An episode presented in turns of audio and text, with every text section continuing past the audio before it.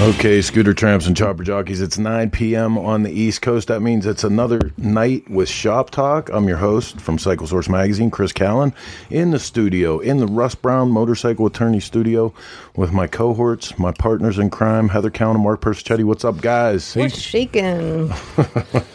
Here we go again. Welcome, right? Welcome. See this face? This is a face that hasn't been out of the shop very much this week. Shop hands, trying to build some shit. You know, here comes Daytona.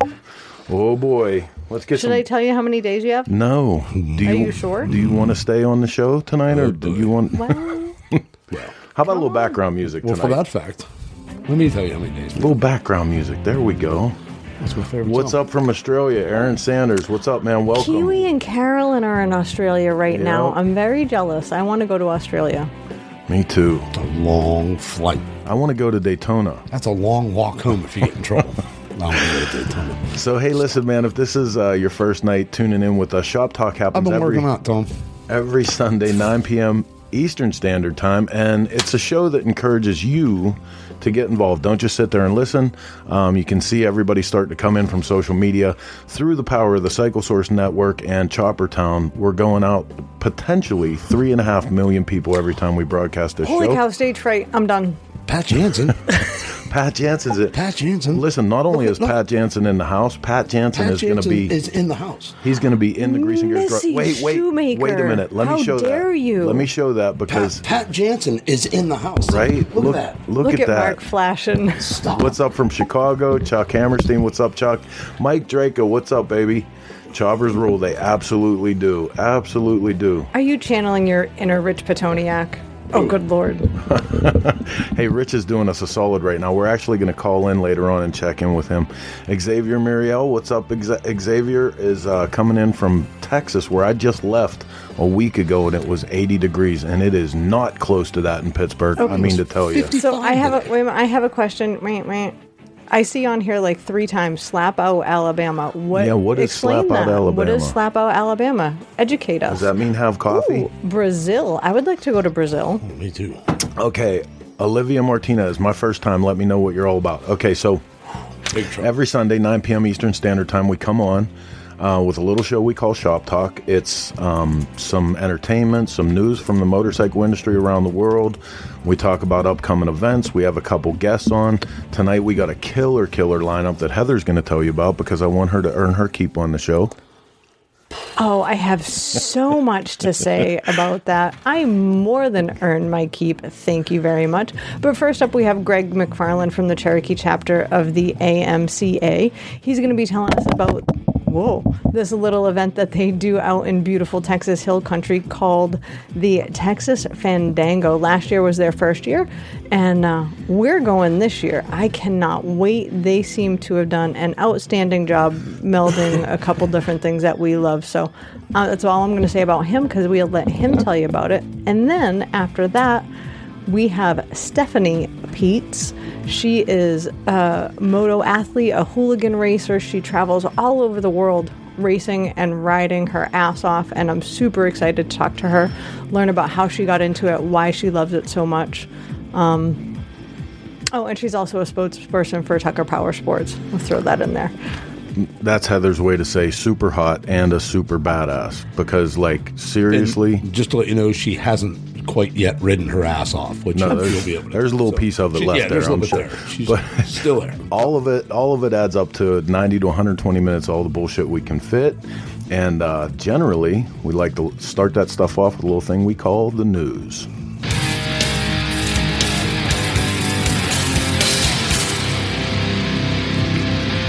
First up in the news tonight, this in from the Black Hills Pioneer, student bike build kicks off. There's their rendition. The bike being customized for a second annual Lonnie's Heart Youth Motorcycle Build Scholarship Program will take a two thousand fifteen Heritage Softail and transform it into this Vikla custom bike, courtesy image. Curtis Image. Oh, jeez, I'm sorry. I was reading comments. Come on, man. Listen, wait a minute. Wait a minute. We we talked about the fact that we we intend for you to be our Robin Quivers. Oh, I don't know who that is. Really? You've, you, good lo- God, Lord, have you never have you never watched Howard Stern or listened? No. Okay. Well, you, you need to. You're Robin. Go. I don't like Howard Stern, and I don't know who Robin is, so I don't Rob, want to Robin, be her. Robin's pretty anyway, effing awesome. Our buddy Pat so. Carvin, uh, he's a content creator for, and so much more for J and P Cycles. He actually is leading the charge on this build. And when I say leading the charge, he's going to be guiding the six students from the Sturgis Brown High School. Did I get that right? Mm-hmm. I don't have it up on my screen. Um, through this build, and he is going to be as hands-off as possible, that is teaching them and making them do it. So I wish them the best of luck. At the end, they are going to auction it off. Last year's bike took in thirty-five thousand dollars at the Mecum auction just a few weeks ago. Um, so I think that's pretty cool. It is. That's it awesome. Is really cool. And Patrick, maybe I mean, they'll let us feature it when it's done. Right. We'll put Patrick, that out there. We'll Patrick, put that out there. Invitation. You, you guys got a spot with us. Um, next up in the news, Royal Enfield. And we announced this pro- program when they first came up with it, but man, we're going to watch this every step of the way. Royal Enfield looks to mentor students, entice new riders with Build Moto program. It's cool to see all these companies pushing these kids doing it, you know? Jeez, I'm killing it tonight. Sorry. We need to put a muffler on her microphone. It'll be big okay. muffler. So uh, part of the international manufacturer Royal Enfield's expansion in North America runs through a Harley-Davidson store on its on one of its key competitors. A few times each week, twelve Kettle Moraine High School students go to Wisconsin Harley-Davidson, and I'm not even going to try to say that word, Oconomowoc. A waka waka fuck? To be, a waka waka waka. To build a Royal, and now everybody from that town hates us. Thanks right. for helping me do that. That's a right. Royal Enfield motorcycle that will be used by racer J J Flaherty in the Brewtown Rumble Festival in May. Is this how they pick the students? I mean, is it? No? No, I, I haven't seen that yet. Um, let's see. Let's see. At age fourteen, he's one of them. So they're starting them really young. It sounds like they're starting them with freshmen on up. Well, and it says right oh, here that, uh, yeah, students apply. Oh, right on. Student apply, apply to be part of the Build Moto seminar, regardless of whether he, she is a freshman or a senior. Bree Poland, Royal Enfield's head of marketing and communication for the Americas, envisions the program expanding across Wisconsin and this, then the rest of the Midwest.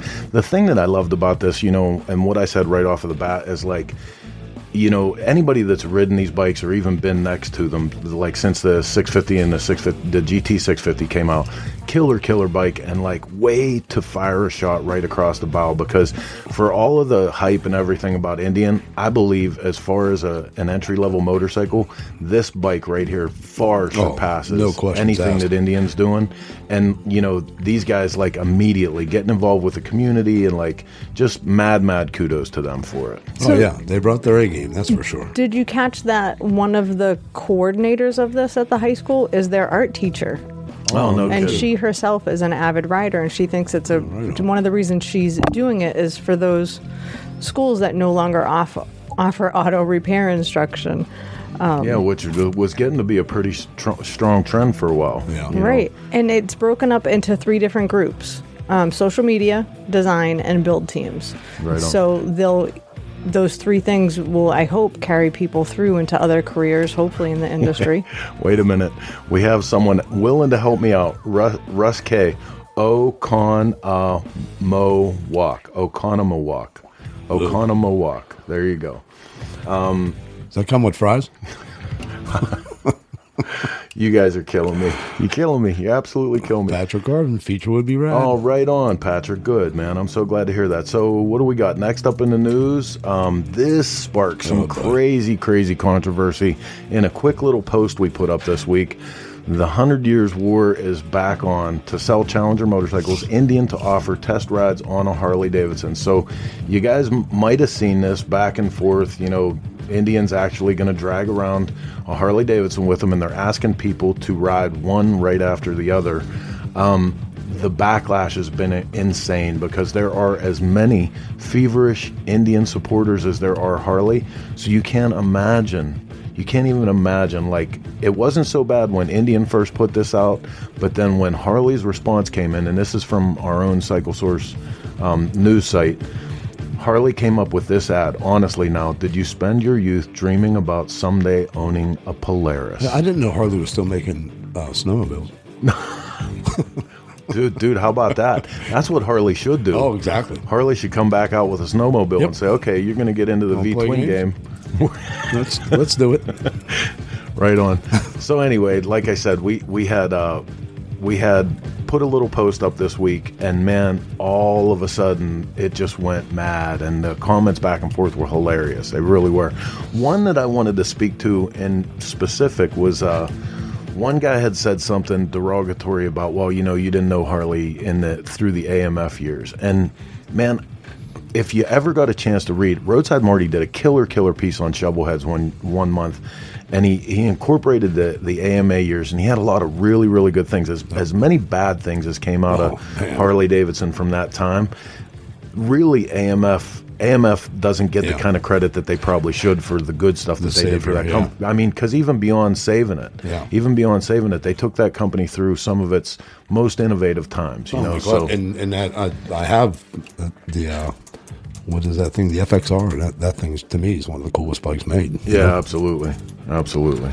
And the F X R, the the A M F's hot right now. I mean, a lot of people, a lot of people want those A M Fs. Ron Major, hi from Minot, North Dakota. I'm just bad at saying names tonight. Minot. Minot. There you go. Okay. It's cold. That's all you need to know. North Dakota, it's cold. All right. So let's move on to the news. Um, this was really big news that came out this week. Motorcycle industry best builders showcased their art at Sturgis Buffalo Chip. This was the official announcement about the builders that are going to participate in this year's Motorcycles as Art contest uh, exhibition that Michael Lichter puts on. It literally is the thing that every year we watch to see what's actually going on. Um, this year it's called Heavy Metal Motorcycles as Art with Moxie. All invited builders have to com- have to have completed at least twenty custom builds and been in business for twenty years. It's going to mark the one-time exhibit. Will also feature photo- photographs captured by Lichter over his forty-plus year career, and that all adds up to the eightieth anniversary of Sturgis. So the lineup is insane. I mean, Arlen Flatland, oh, yeah. Bill There's... Dodge, Billy Lane, Brian Clock, Carl Olson, Cole Foster, Corey Ness. As you go through this, man, like, you know, these these are the guys that have, for the last twenty years, just made yeah, this shit made the happen. Difference. You know? All the way, all the way through this list. Look, our, Stag. our Pat Pir- Patterson right there. Yeah, Stag being on. It's insane, Man, that, dude. That's it's top insane. Line. I found my Psycho Psycho shirt that he gave me the other day. That is one of my favorite shirts. It doesn't even fit me, and I won't give it away. Dude, Stag, you rock, dude. Hands down. Yes, sir. Sugar Bear. I think Sugar Bear list. Should just bring Gorgeous. Oh, here we go. Cochran, Jeff Cochran. Here we go again with the Gorgeous stuff. I'm sorry. that It is the perfect... perfect chopper. I'm sorry. And it smells like lemon pledge. If you guys haven't seen Sugar Bear's chopper, it's called Gorgeous. It, it's just, it's it's perfect. Yeah. It's perfect. Yeah. Did I mention that I build motorcycles and my wife's you favorite build- bike is is someone else's? And I mean, he he doesn't. You do the math. He well, wait a minute. He I doesn't grind that in at all. No. My favorite, jeez. My favorite motorcycle of all time is the ticket. Oh, I will say that. Please, look, there's no going back on it now. No, but Gorgeous is a is, is a is a close runner up. Yeah, and you know Sugar Bear's just eating that up right now. So I love Sugar Bear. Hey, did I mention to you guys that every Sunday we come to you live from the Russ Brown Motorcycle Attorney studio with another episode of Shop Talk. Um, like I said, it's some news, it's some entertainment, it's a couple guests, ninety to one hundred twenty minutes of all the bullshit we can fit. We're going to take two seconds here and do some business for the show before we get to our first guest of the hour. Don't go anywhere. We'll be right back with some more Shop Talk.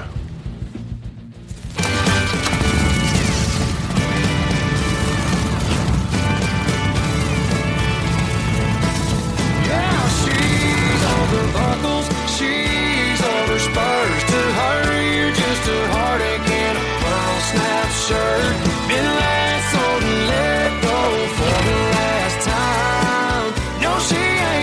over me, she's over me and my kind.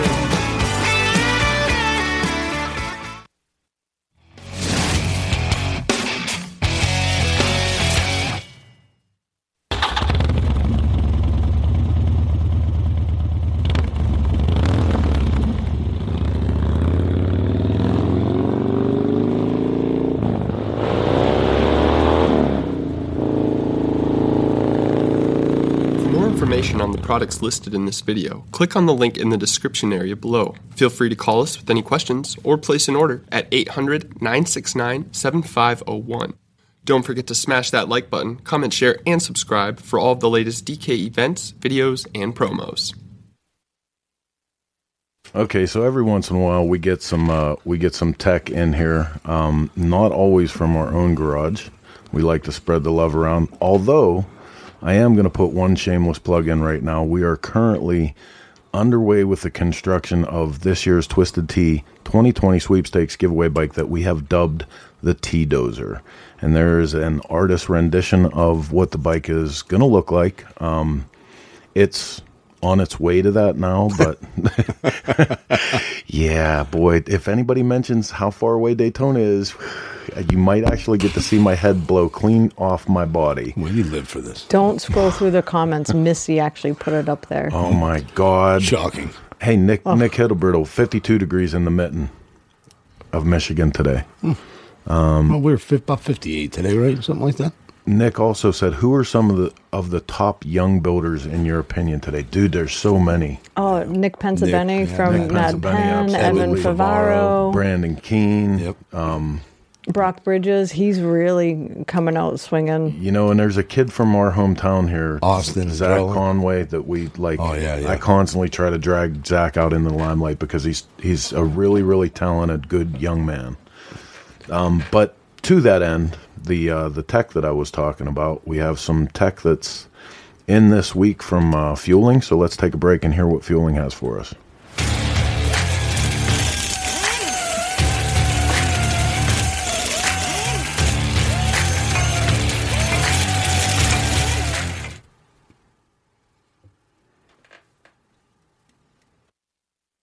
We've got our new uh, twin cam rocker box breathers here that bolt onto the rocker housing.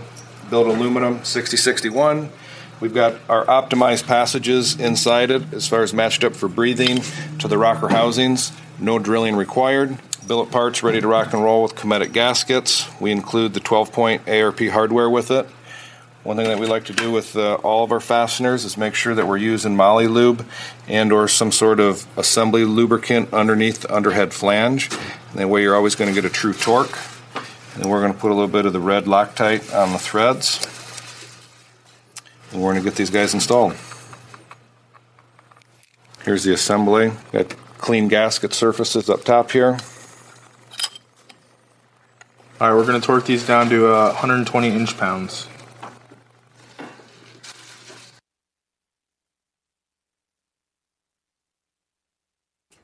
That Luke Leatherman, he's such an ace. so uh, he is. No, Luke's a good dude. So listen, um, while we were off air here, Mike Draco reminds me Brian Butera is one of the. Oh the, yeah, yeah, absolutely one of the talented. But well, Nick asked for young builders. Brian is in our age new, group. Yeah. So, is he in our yeah. age? I think he's younger than us. No, he's, he's well, he's in my age group. Oh.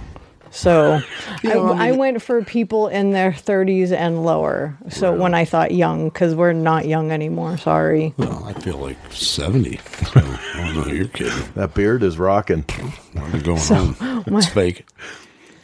Do we, I, I love how when the hair comes out from underneath the beard, you got like this racing stripe thing going on, man. You know, you got the three-tone. It's dyed. Dana dyes it once a week. Okay. So we have Greg White. He is the uh, the the new guy in Texas with uh, Phase Two Cycles, right? right? Out of Austin. Yep.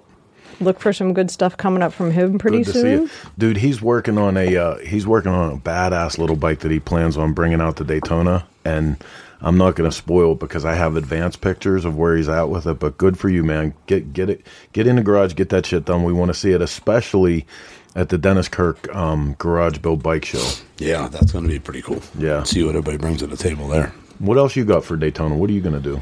Uh, I'm going to show up. I'm going to walk around a little bit. Got that's a new enough. outfit. Got a nice new outfit.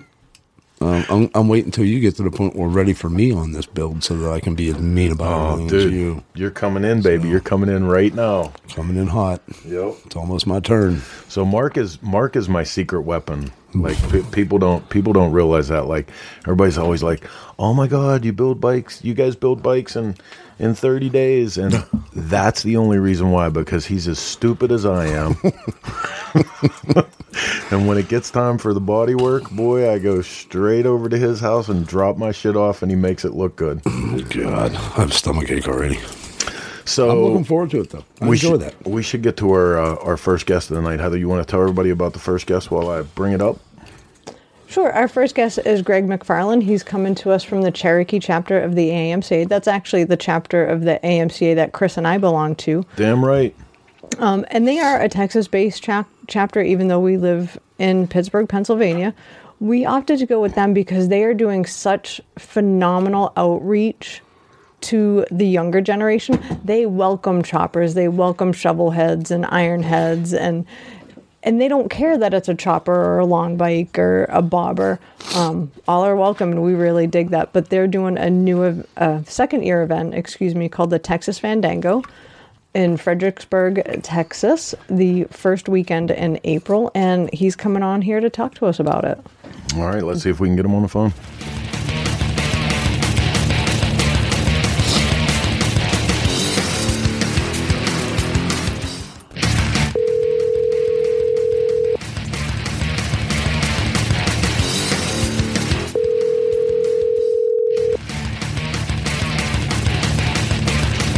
Hey guys.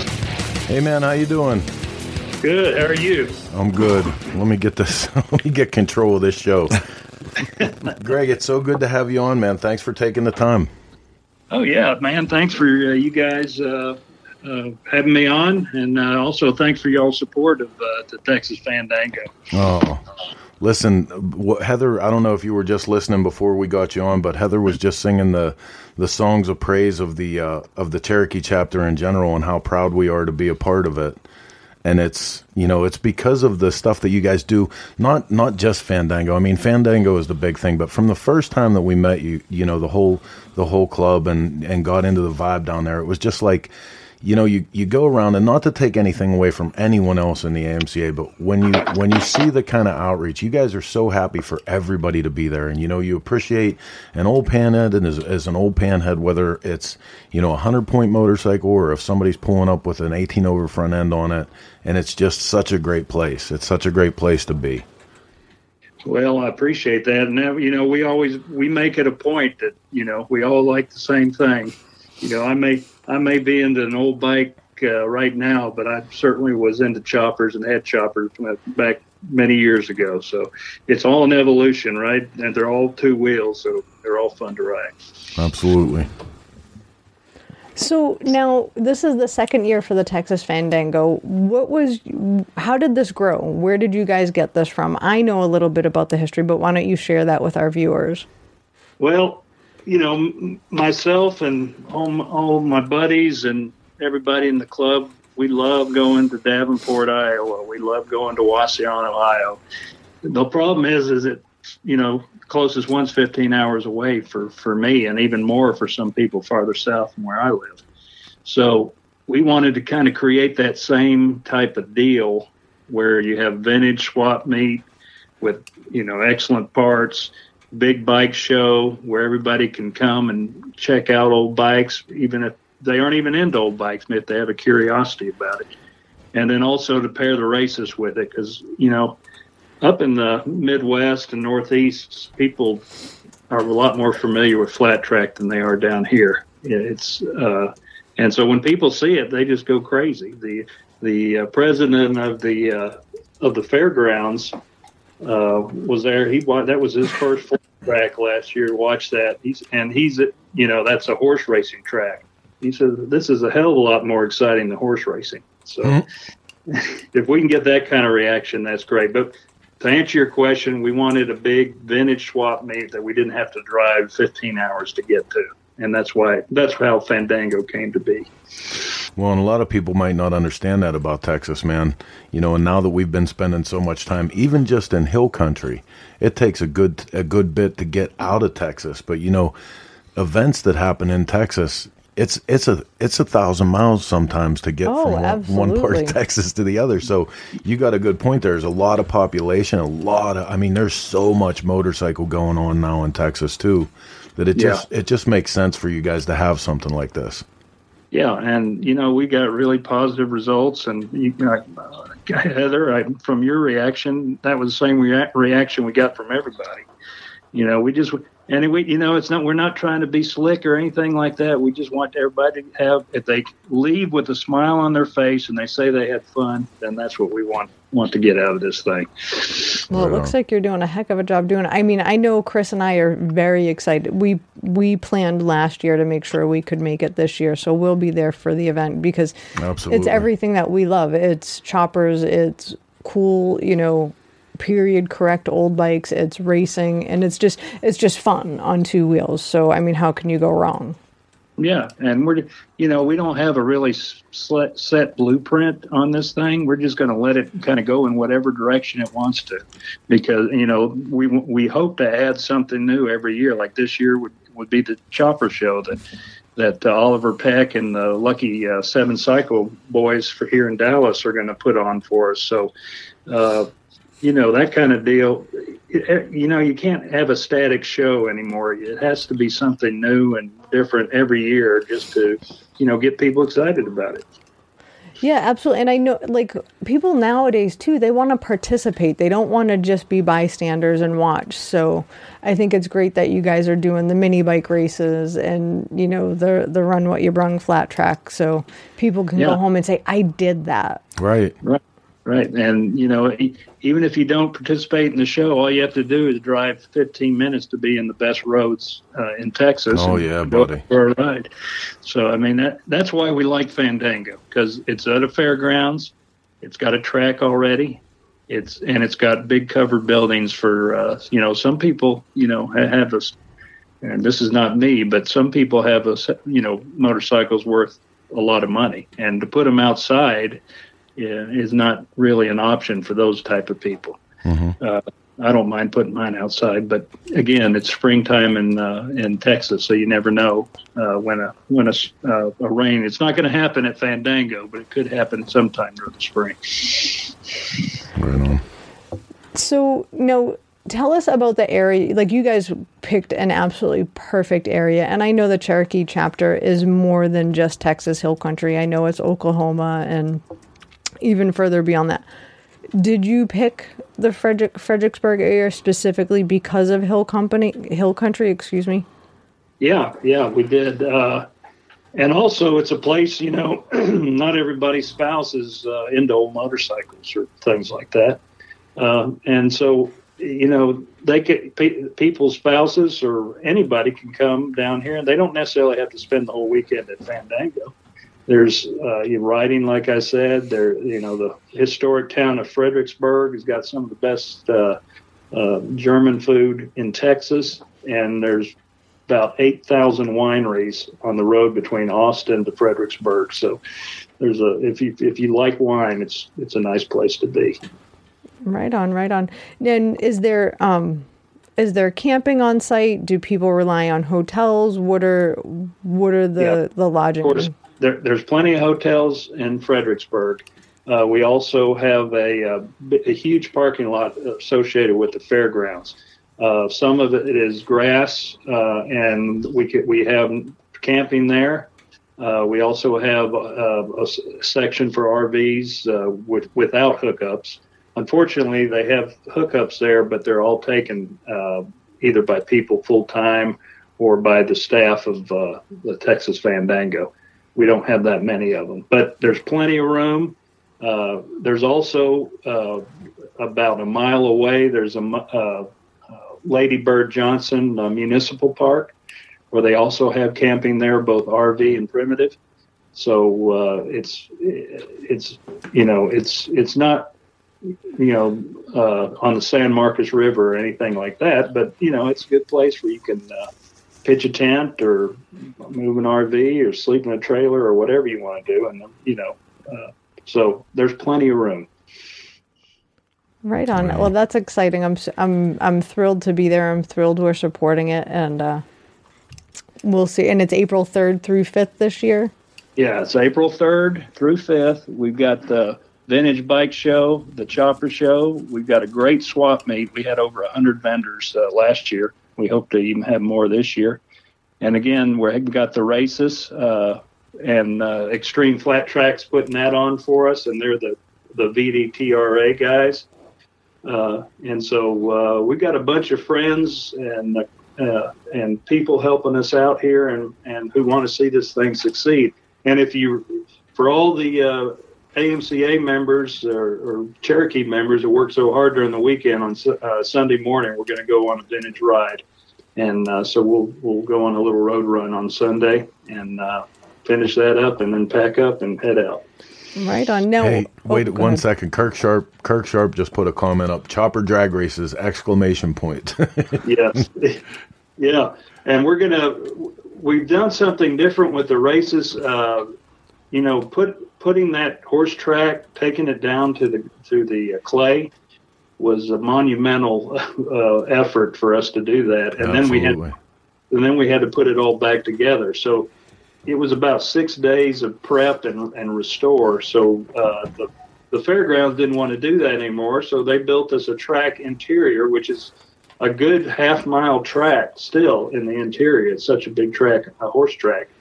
Uh, so that's going to be kind of exciting too. It's going to be our own flat track that, uh, you know, that uh, we won't have to rebuild every year. Yeah. Right on.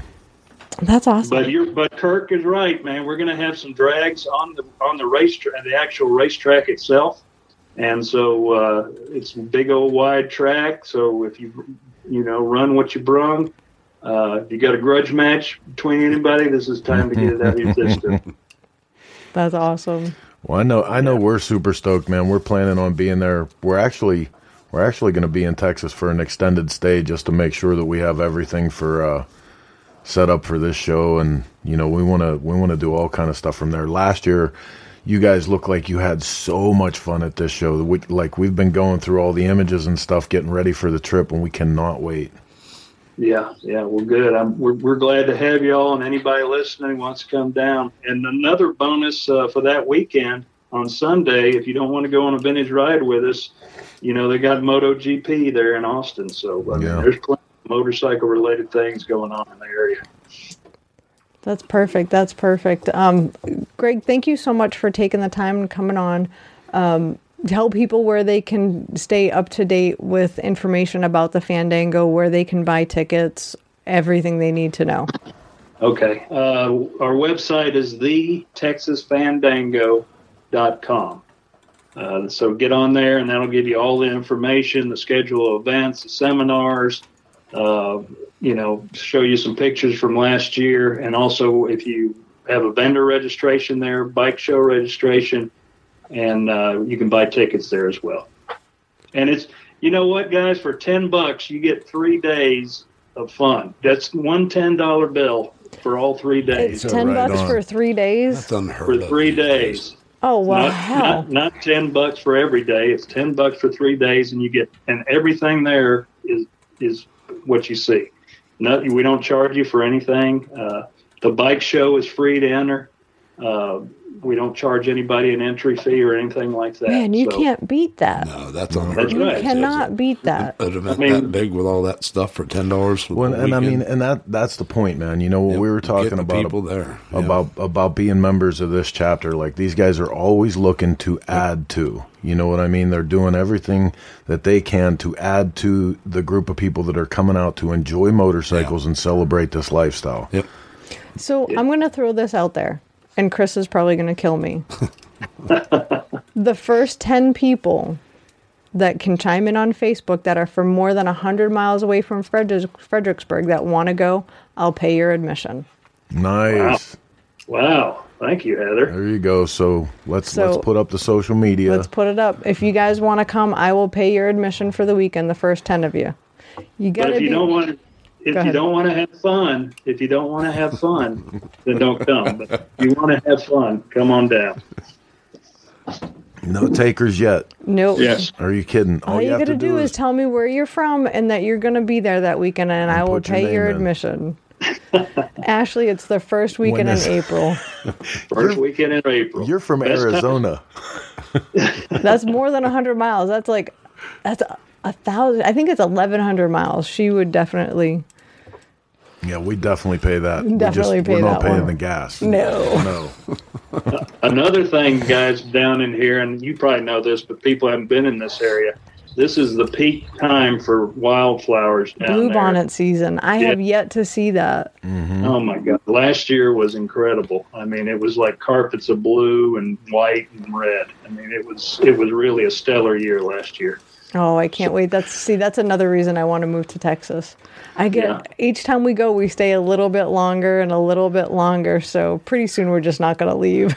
Yeah, there you go. And bring your bathing suit when you go riding, because you'll come across some crystal clear creek or swimming hole, and just and it's going to be warm. Obviously, it's Texas in April. Okay, but, uh, we got we got one taker, Howard Wiggins. I'm an O K C Oklahoman. I'm going. So put cool. that. Put him down. That's all one right, of our... You're going on my list, Howard. I'm going to pay your... Missy, you don't count. Mike Drake. Mike Draco said, when is the hand-built show in Austin? It's the same weekend. Yeah. It's the same weekend. But you know what? If you want it, it Austin is only an hour, hour and a half away. Uh, if you wanted to come out and have fun on Friday or, or Saturday and do hand-built Friday or Saturday, you can do that as well. So, I mean, if you if you're a committed... person to having fun, you could do all three events and and well, not miss much. I mean, it's really a great weekend if you love motorcycles. Austin and yeah, Hill Country is the the place to be. What's wrong? So Greg Lou is asking. He says, "Ask Greg if panheads are panheads allowed." Greg is a member of the Cherokee chapter. Yeah, panhead Greg. Well, we'll if we'll let him in with one, I guess. He can tell him to bring all his panheads. That's what right. We'd like to be in the show. There you go. Right on. So, all right, all right cool. So we got one taker, and I'm going to let that go. If people want to message me that they want to go. Yeah, the first ten people. The first ten people. Well, that, nine now. Nine. We got our first guy. Yep. Okay. Just send us a message, and we'll cover that admission for you. Wow, thanks. I, I look, really look forward to seeing y'all down here, and uh, I think uh, you're gonna you're gonna enjoy yourself. Oh, heck oh, yeah. Absolutely. I'm ready. Absolutely. I'm ready. I'm ready. All right, man. Well, listen, thanks again for coming on. And uh, and we'll, we're short time now. And we're bringing a bunch of mini bikes. Okay, bring them. Bring them yeah. on. Right on. Okay, man. Well, Chris, I appreciate you and uh, Heather and Cycle Source, uh, again, from helping us promote this. And I'm just lucky to have friends like y'all and everybody else in the community. Right on, man. We're lucky to be part of this thing, too. Thank you. All right, man. Take care. All right, we'll talk to you. We'll talk to you all later. Chris Anderson, wish I could make it from Panama City. You can make it, you Chris. Make it's it. Actually not that far for you. You just got to go across ten, right? Yeah, true. Billy, but hey, ben, coffee and beignets at Cafe Olay. Oh, that's my favorite that's, part that's of worth, that trip. That's worth the trip. Uh, Camel, tell Jay I said hello. Um, let's see. Oh, Ashley's racing that weekend. Nope, she's out. Oh, she's out. She's out. It was a thought to come. We tried. Kirk Sharp, we love you too. I, it's been far too long since we've seen you. So I know that was a, one of our one of our first experiences with the A M C A was when we shot his bike. Yeah, we shot his bike at the at the or at the. Uh, it was at the Pate Swap Meet. The Pate Swap Meet. Yep. That's how we. That's how we got involved with the Cherokee chapter. Yeah, that so it's partially weekend. partially your fault, Kirk.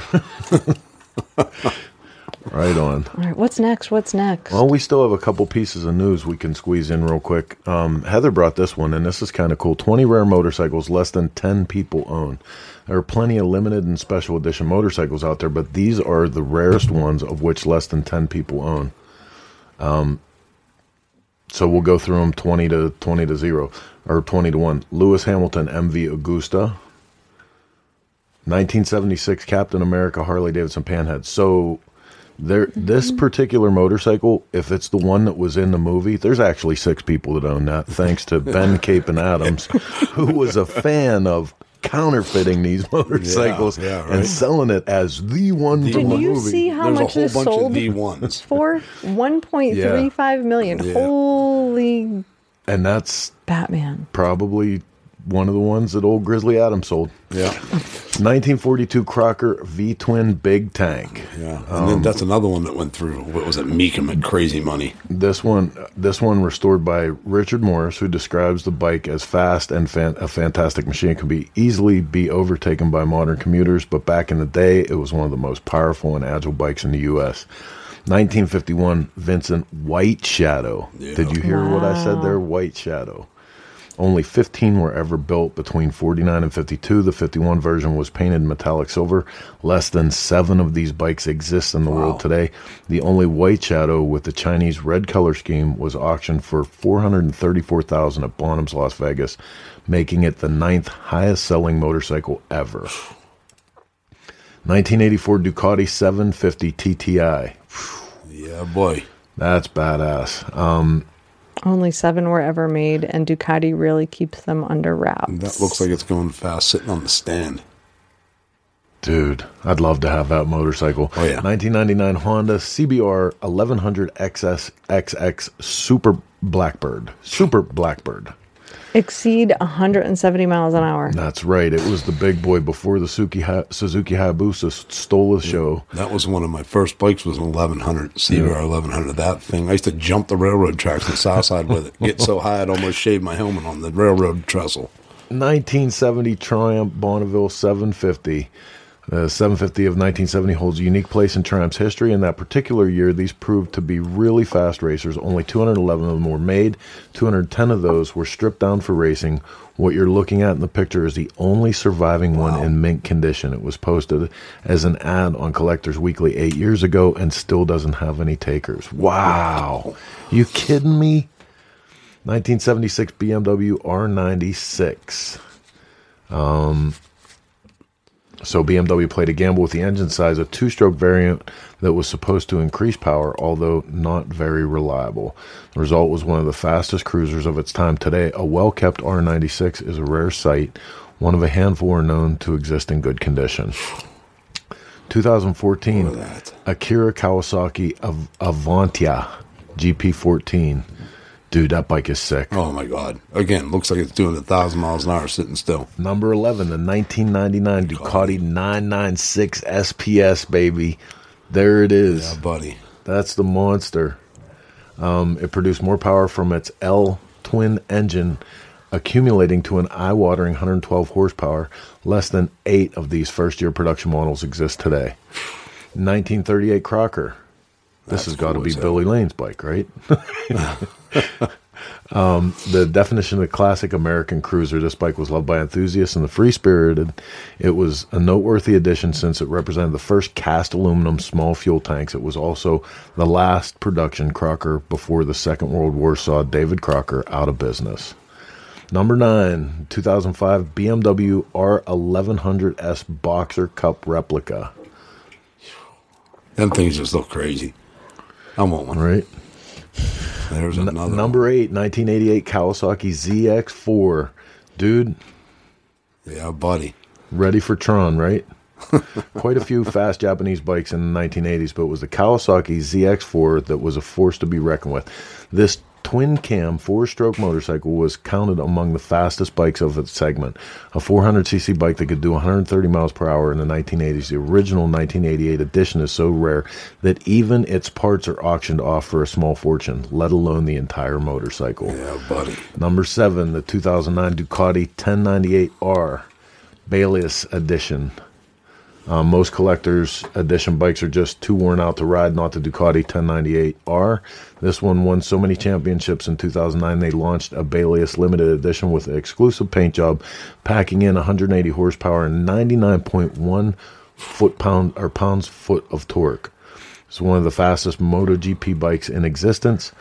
While you could easily get your hands on the regular ten ninety-eight R for forty thousand dollars, this one exclusively sold to less than eight customers worldwide. Wow. Number six, a thirty-eight Triumph five T Speed Twin five hundred.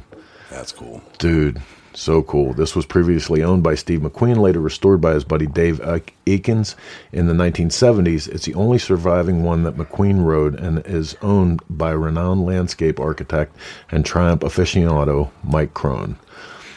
Number five, the nineteen eighty-eight Kawasaki K R one, dude. Yeah, buddy. Right? We used to kid around. Those things looked like boxes, right? And yet you couldn't you couldn't see them because they were going by so fast. Yeah. nineteen eighty-eight Kawasaki K R one became a legend the instant it left the production line, packing a tiny two-stroke two fifty c c engine and put out a hefty fifty-two point five B H P. This allowed the bike a top speed of one hundred thirty-nine miles per hour, which was unheard of in this segment, although less than ten thousand bikes of the K R series were produced. The nineteen eighty-eight K R one are close to extinct, with only six of these left in their pristine condition today. We used to kid around. They put shoe boxes on for gas tanks. Num- nineteen number four, nineteen eighty-nine Suzuki Bandit two fifty Limited. Really? Yeah. The Bandit was something of a sensation for naked bikes. Its small engine was capable of producing forty, forty-five B P, B H P. B H P, Big House Pete, even, even though it was a smaller than a two fifty c c. While the later trims improved on the output, the original two fifty Bandit was sought after collector's item. The limited trim was equipped with upgrading, upgraded exhaust and brakes, with no more than five of such exchanging hands in the last three decades. You'd never know what wow. to look at that bike. No way. Wow. Yeah, that's pretty crazy.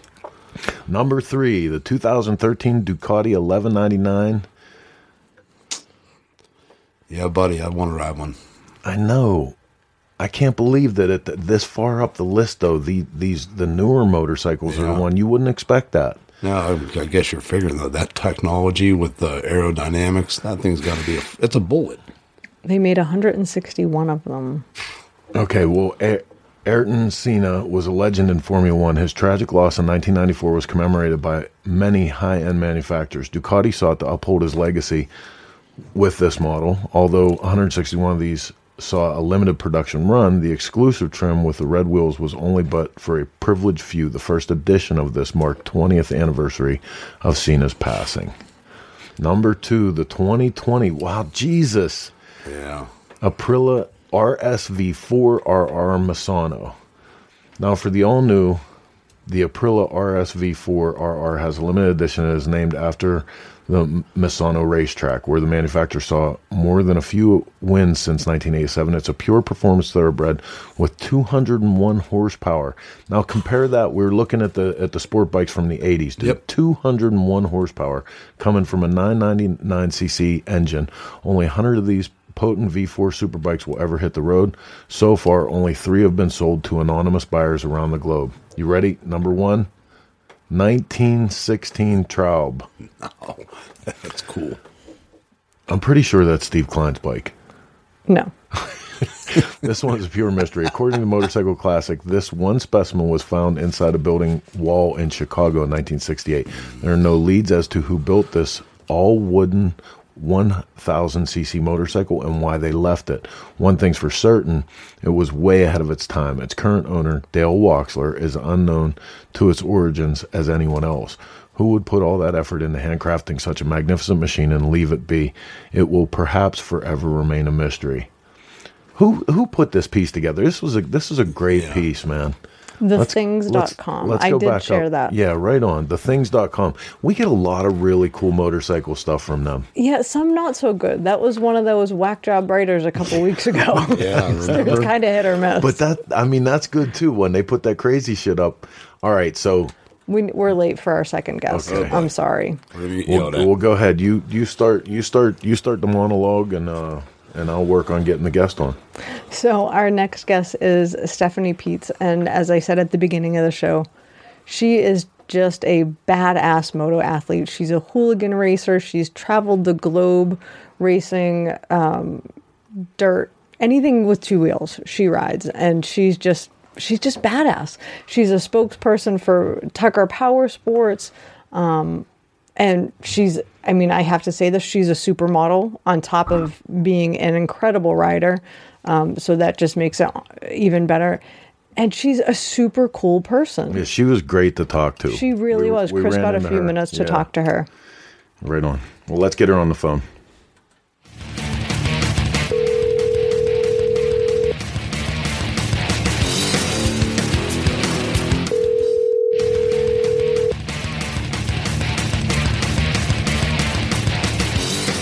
Hello? Stephanie, how you doing? You're live on Shop Talk. Hey, how's it going? It's awesome. Awesome. Thank you so much for taking the time with us tonight. We're super fired up to talk to you. Yeah, no problem at all.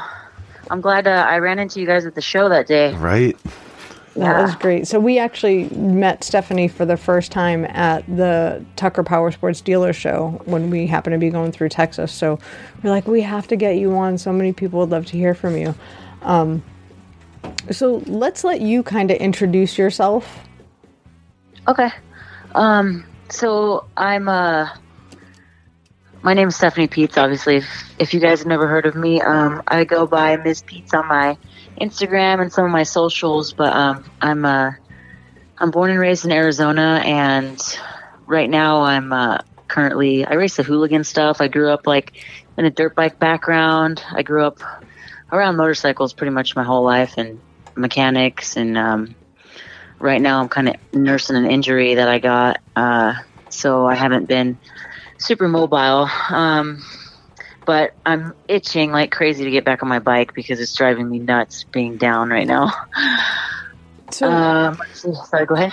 We know how you injured yourself. Yeah. Can do you mind sharing that? Yeah, so I was, I mean, I guess it could have been, it could be a worse story. I was in Thailand during a um, like a guided off-road tour with some amazing people. Um, and I didn't even, it wasn't even anything crazy. I just had a kind of a little get off, and I kept riding and I felt fine. And then I stepped off the bike and I heard my knee snap, and I snapped my A C L mm. and damaged my meniscus. So I had never had a uh, knee injury before. So I had no idea what was going on.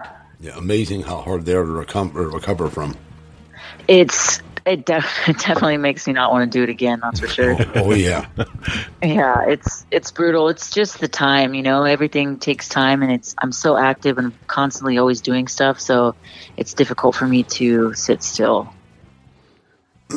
Right on. Well, hey, um, so first I have to tell you that uh, Ashley Woodford says, love her, tell Stella hi from Gary. Inside oh, joke. Oh, God. um, Ashley and her husband are great. Um, I always, like, constantly... He just always calls me different names because I constantly kept forgetting his name all the time. So it's just kind of a thing that we have going on. But they were, they were just out in L A. I met Ashley um, at the Women's Motorcycle Show last year. She um, is an awesome, like, land speed rider and does some pretty cool stuff. So. Oh, she is. She is. And and her and Drew are both two, two of our favorite people in the world. But yeah, listen, they're good people for sure. You know, one of the things I was, I, I'd been hearing a lot of stuff about you, and one of the things that was, it was so exciting about meeting you is because you were, you were such a really grounded person. And, you know, I can't imagine how hard that is for you, because I know just from, just from the stuff that we go through in, in the motorcycle world, women always have a, a harder path. You know what I mean? And, And very pretty women have an even harder path, because people want to have a preconceived idea about where you come from or what you know. And, you know, like, you're without a doubt one of the one of the hardest riders, baddest chicks that I know that's out there.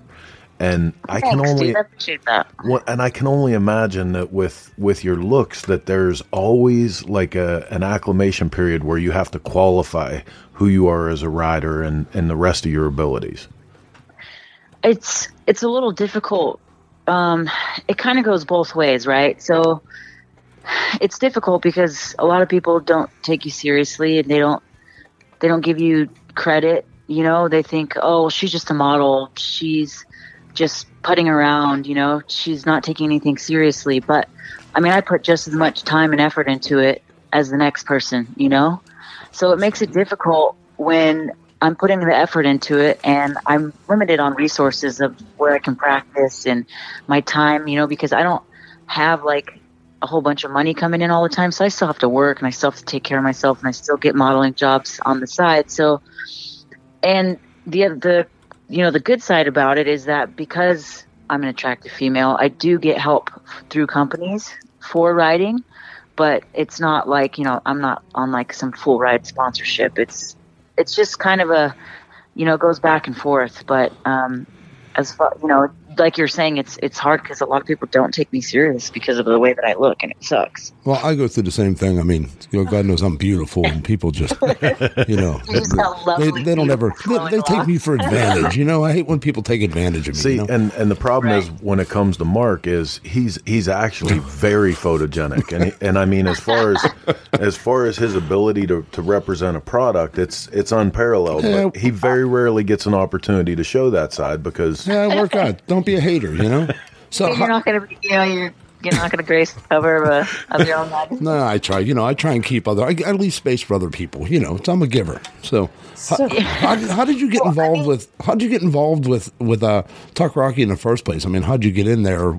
Were you were you in the right place at the right time? Did so? It's just, you know, I love them to death. I just have to say, like, they are amazing, and I appreciate everything they do for me so much. Um, I got involved with them because they were kind of looking for a female presence to represent them, um, not just in the V-twin world, but, you know, in the motor, moto world as well. And it's kind of hard because there's it's kind of fine. It's hard to find somebody who's versatile, like, in everything, right? Um, so they wanted somebody who was can talk to people, who could be on the cover, who could show up to events and be a promotional model on top of actually being a rider too. So, um, that's kind of where it started. I actually, they were reach, they reached out to, uh, one of my friends, my buddy, um, Aaron Guadardo. He works at Suicide Machine Co. Yeah. Um, yeah. I don't know if you're familiar with those guys. They're nope. amazing. They're my sisters, him and Sean. So anyways, um, They uh, reached out to him to get my information, and then that's kind of how we linked up. And and you just you go uh, you do just ad stuff for them, or do you race for them too? What? So I mean, I represent their brands with the stuff that I do. So I represent them when I'm racing. I use their products. I use uh, t- a lot tons of Twin Power stuff for my bikes when I'm working on them, when I fix them, parts. Anything, just even, even just simple maintenance, you know, oil, oil filters, stuff like that. Oh, that's cool. It, it, and you do your own maintenance? Is that what you said? Um, I'm learning. Yeah. I'm more, I'm su- way more familiar with the dirt bike side of things right. because that's where I started. And this last like two years of doing flat track, I've definitely learned a lot about my Harley, and I've learned that it's never a done project. It's just continually going. Um, this is what it, every Harley person is telling me. Oh, well, now you know, you know, it's just a never-ending project. But I try to do what I can, if I can, if I don't have time to. Um, as far as like, you know, internals and understanding performance-wise, I usually have other people help me with that. Oh, right on. So, yeah. one of one of our viewers made a comment, and I actually have to completely agree with her. She says that she loves that you embrace being a beautiful woman and still being a badass on the track. Uh, so Correct. often lately, you know, with this new insurgence of female riders, it's, you know, and I hate to say this, but don't objectify me, you know, don't call me pretty, don't say I'm beautiful. I'm a woman rider and that's all I want to be. But you can be beautiful and be on a motorcycle. You can be beautiful and be a strong presence. You can be beautiful and be a role model. And you're embracing both parts of your life with that. And kudos to you. Thank you. And I absolutely agree with you. I don't, I don't feel like we should have to dull down our femininity for any reason. You know what I mean? Like, I'm not super girly, but I like to keep my hair nice, you know, and I, I work out all the time, and I try to like keep myself in shape, not just for everybody else, but because it makes me feel good, you know, and it, I like to feel sexy, and I like to feel like strong feminine, you know, and it doesn't mean that like, I just, I, I know what you're saying. And I feel like there are a lot of women who kind of feel like, oh, well, you know, nobody's going to take you seriously because you're too sexy or you're too pretty. And I'm like, why, why do I have to be less feminine because I'm doing uh, being in a male dominated industry? Again, the same thing I go through. Here we go again. Uh, Listen, I was just I was just going to ask you if if, if you're paying like attention here, Mark. Well, you know, I mean, I couldn't ask that. In all reality, and like this, this is like the other end of that. Like, me or Chris could have never asked that question. It would have been sexist. You know what I mean? Like, it, it's almost yeah, I mean, I, it, it's I almost that, that fine line that sort of sucks, you know? You know, but I think it's a conversation that needs to be it, had. It is. Too. It you most definitely I mean? is. But again, right? You know, you're on that thing. The female riders. I mean, me. I'm, you're a rider. You're a rider. I don't care if you're a guy or a girl. I don't care if you're ugly or if you're beautiful, whatever. But exactly. you know, to go out of your right. way to be like, dude, you're hot. I'd look like an idiot. You know what I mean? So you would, I mean, it's just something I wouldn't do in the first place. You but would the, you definitely know, get your mic muted. Yeah, I mean, I mean it's just not it's right to do. Words, you know, it's not like it's just. Hey, I'm pretty, here it is. Like, it takes, I mean, any woman knows, like, it takes a lot of work to, you know, stay, you know, you got to eat right. You, it's discipline. If you're, if you're working out, if you're taking care of yourself, it's not, that's what separates us from the men. You guys can just get up and. Well, don't hate me because I'm beautiful. You know what I mean? Your hair so, yeah. And just be on your way. You know, it's like you, you don't have to, um, you know, it's not something that's. As common as you guys. You my secret's ice cream before bed. That's my secret. You're also. No, I'm not going to lie, though. I'm so bad about nutrition, and I do eat a lot of ice cream. So I can't say that I don't. I, I do have good genetics as well. My mom's like tiny. So. Well, Mark could definitely use a little bit of product, but uh, yes. Other than that, like one, this is this is the most important thing about this is.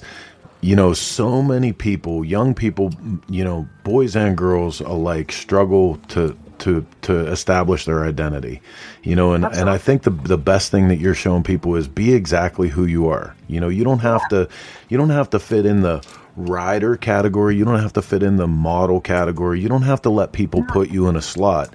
You can be who you are. Yeah. You know, and doing that with confidence, yep. I don't care what you look like. That that just that it just is is what yeah. the whole game is about. And that's honestly, I think that kind of is worth more to people and to the companies that I work for, that it, you know, I get a, a lot of attention. I may not be like the fastest person on the track or, or even like the prettiest girl in the world, but you know, because I'm me and I just accept that, I, I get a lot more attention from people and I get a lot more like, I guess, props for it, you know, like just being real and being organic instead of. Yeah, that's it. Being confident in yourself, whether it's yeah, a motorcycle, yeah. whether it's a, a, a photo shoot, whatever, to be confident yourself and to come out there and know that you're the real deal and you're, you know, you're putting forth your best, to me is bike, no bike, whatever. But yeah, I, I mean, I agree. You have to be yourself. So yeah, for sure. There's uh, tons of social media comments going on over here. So, oh sweet, are you guys? Um, this is live. Um, are you guys running it live on your Instagram too, or how's it? Not on, how's not on Instagram. It runs through Twitter, YouTube, uh, everything. Cycle Source, Chopper Town, and oh, then a, a bunch of our bunch of our supporters carry it, like the Buffalo Chip and Hot Leathers. Unfortunately, the sweet. program's too long for to go on to the Instagram feed. Instagram I G T V only allows sixty minutes. Um, ah, and we usually run an hour and a half to two hours. So, so okay. couple of the. I'm gonna have to like find it so I can. Oh, I'll you send know, you a link right now, Stephanie. Oh, perfect! Thank you. That's awesome. Thanks, a couple, Heather. Couple of the comments like Dave Attell, uh, are you racing at Flat Out Friday, Milwaukee, March thirteenth? I wish I could, dude. I like. I had so many people reaching out to me wanting me to go, and I just I'm not gonna be cleared to ride with this surgery. So I tore my A C L completely mm. and. When they go in there to repair, they there was a little bit of, in the M R I, a little bit of uh, damage to my meniscus showed, but they don't really know how much because it's difficult to see until they get in there and open it up. So when he did get in there, I had to have stitches on my lateral and my medial meniscus, which is where most of that, that's can take longer than the A C L. And I just, you know, I I just don't want to push it. I I know Absolutely. so many people that have had this injury to where after, you know, they'll be feeling good at like two, three months and they're just like, all right, I'm back at it. And actually at that point where you start to feel like you can walk normal again is where your A C L is going to be at the weakest because all the muscles around everything's healing, but it's you need to get back on it for another three months to like build that strength back up. So I just don't want to do anything that's going to jeopardize yeah. that. A couple more. Drew Woodford says Stella tries to come off hard, but she's a real sweetheart. Xavier Muriel, nothing sexier than a confident woman on a bike. And, um, yeah. and I like I, love I like Greg White. Uh, he just wants yeah. ten percent of your on-track talent. There's honesty right there, you know. Oh, dude, that's that's awesome. Yep. And you know what is crazy is that sometimes, you know, I don't always get – I get time to practice a little bit. But a lot of times, like, my racing is my practice. And I go out and I just, you know, I kind of push as hard as I can, like, where I can. So I feel like my shit, man, if I had a little bit of practice here and there, I'd probably be pretty damn good. Now, the other side, the other side of this whole thing is uh, is going over to your page. You know, there's a there's a super super great image, and and it makes me wonder, like, all the people that you know from from the modeling world, like, what do they think about your motorcycle side? They the chicks just think it's rad. You know, the one thing they usually say is like, "Oh my God, you're so brave," because there's just, I think a lot of women in the in the modeling industry, I feel like they're they're almost afraid to, like, try something because, and I had this issue too when I was growing up, and this is why I was kind of back and forth with everything, because it's very much a conflict of interest, right? If you're getting paid to do these promotions every weekend and working for companies, and you show up with like a broken arm or, hey, yeah. I can't make it because I just tore my A C L, it's it's hard. You know what I mean? You can't, you have to kind of pick one or the other, and it's a, it was a difficult decision. decision for me. Actually, no, it wasn't really difficult because I was like ready. I was like, I'm so ready to do this. But um, a lot of women, you know, they're just afraid to get hurt, or they're afraid to lose what's familiar to them, you know, kind of go outside of their comfort zone. Yeah, so, that's it too, to go outside of their comfort zone. I think they're afraid that they're going to lose their bread yeah. and butter. But like you're saying, yeah, if it's, I mean, if it's part of your life, you take a risk. And I knew that's exactly what it was. I knew that there was a chance that, like, hey, I might not be able to get hired for these jobs anymore, but yeah. am I going to look back and regret, like, not making this decision? Oh, yeah. Well, you found a way to meld the two. I mean, kudos, again, kudos to you for for doing both things that you love and making them work together. Thank you. And I, I kind of just figured, I kind of just told myself, like, you know what, it's going to work out, and I'm just going to get in where I fit in, you know? And the right people will be there, and the right things will come along. And, you know, I, I modeled, I did the mainstream stuff, and I did the all the no tattoos back, you know, ten, ten years ago when tattoos weren't as acceptable as they are now. And, and I started getting tattoos, and I was like, this may make me lose jobs, but then, and it did, but I also gained other work from it on different sides of things, you know? So, um, it, it comes and goes, but like I said, I would have, I wouldn't change it for the world. I don't want to ever look back and be like, I regret not doing this, you know? Okay. So no bullshit time. Um, we, we did the, we did the positive message. We did all you know oh, all the buddy. good stuff. Are you, are you sitting down? That's all we don't know. I want to know.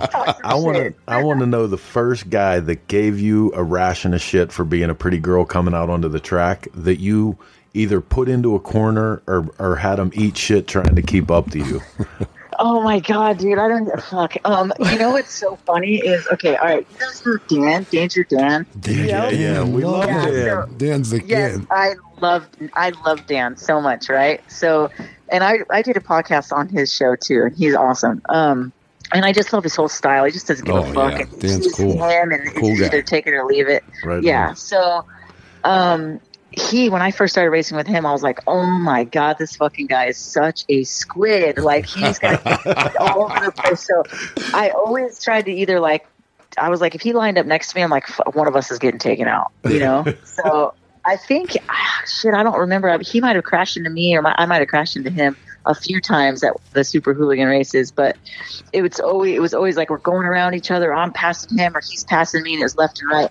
And it was never one of those he talks shit to me kind of things.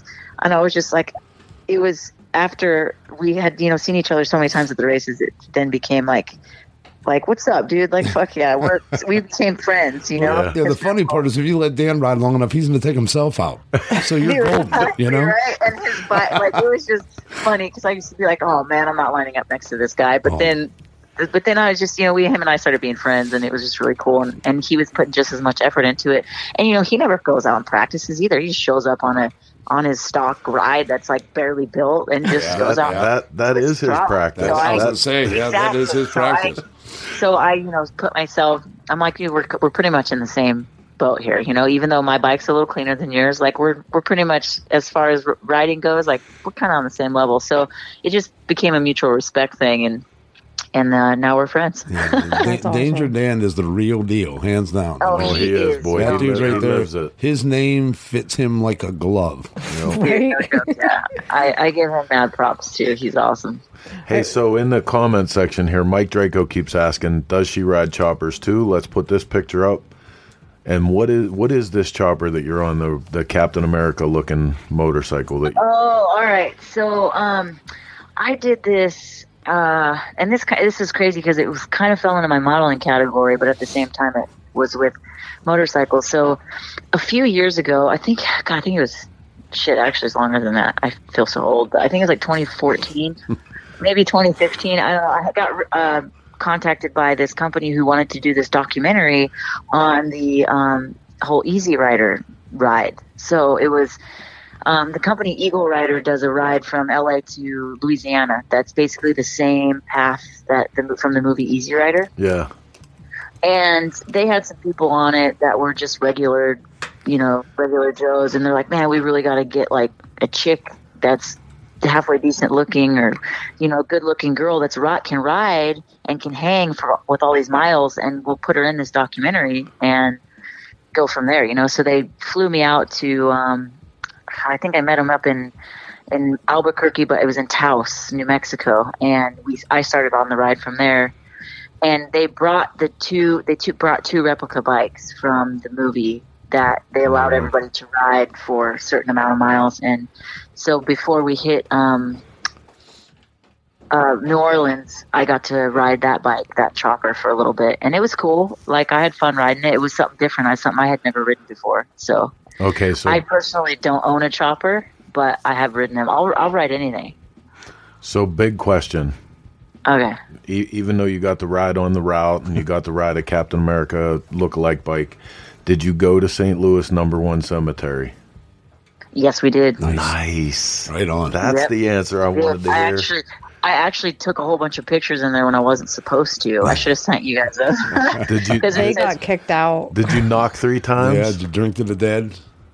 Um, I didn't. I oh, didn't do that. Cool. No. So Mark, yeah, Mark, and I got to go there, and yeah, that's the uh, multiple times. Th- Didn't you guys get kicked out?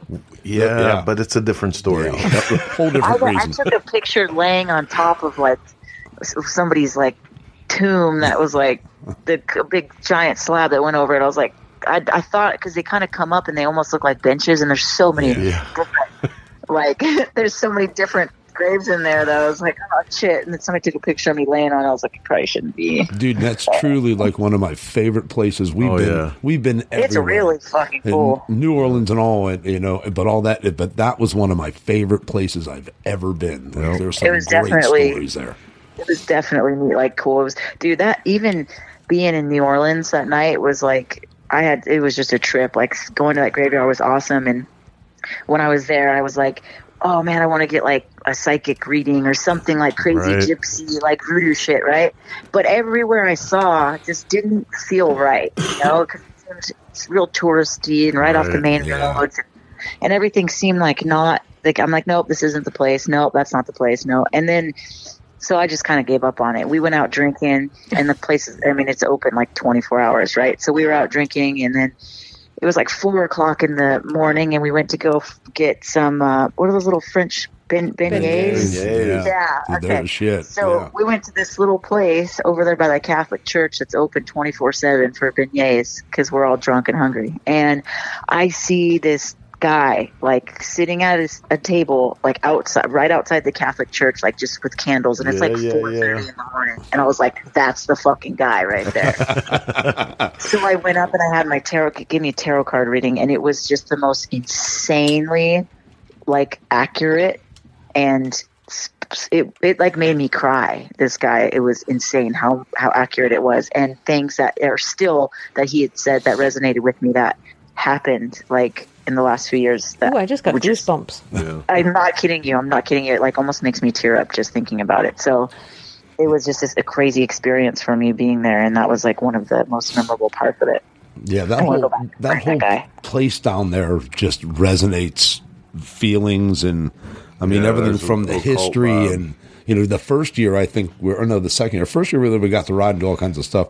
The next year I was in an accident, had my foot all messed up and was hobbling around with a cane and didn't get to ride oh. at all, but really got to Dude, we had some some crazy time. The racing through the parking lot. Oh, my God. The sitting we at the got, bar at four we, in the morning yeah. and calling the guy. The guy's car was for sale, and we called the number at four in the morning, and he's upstairs oh. yelling at us, "Don't call my phone." Dude, that was that was the oh year that God. Charlie Ransom from The Wall of Death told the cop, the shitter, shitter get, get off, off the, the pot. pot. Yeah, right on.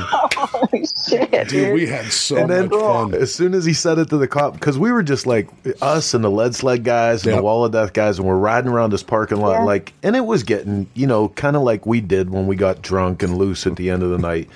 And this cop was watching us. Well, he, he goes into his trunk and puts on a flak jacket, yeah. gets he, himself all together, and then comes walking over and tells us how we need to stop riding motorcycles yeah. in this parking lot. And Charlie Ransom oh, lost geez. his fucking mind on this guy. Oh, my God. That would have been great to see. And Burnout, where we yelled at Bad Company and told them to shut up at the bike event, not a motored music event. Like, dude. They were not. Yeah, Dude, they were, they were like bad influences. Time. Yeah, that sounds it was good. That's like they did not make good but choices. But the greatest, the greatest thing was once. Do we make Char- great Char- choices? So Charlie did this whole speech to this cop, you know, which yeah. was just yeah. a, a tirade about freedom and you know all all kind of yeah. all kind of bullshit. And he gets done and he says, "So shit or get off the pot." And he started his motorcycle, and I swear to God, from the minute he started it until he got three hundred yards away at the Wall of Death, he never let off the throttle. Like I don't know oh how he. managed to stay on the bike. You're harshing oh, my buzz. You're har- you're harshing my mellow or something. You're harshing my mellow. You're harshing my mellow. Dude, oh we, my goodness. This cop had to know he was out of place because we were all hysterically laughing in his face the whole time. Oh, it was he must awesome. have felt so awkward. Holy shit. Yeah, we're bad kids. So, dude, that sounds that's fun. I like that rowdy. I like that rowdiness. That's like that's why I love the hooligan stuff because it's just like it's so fucking rowdy. Like I um.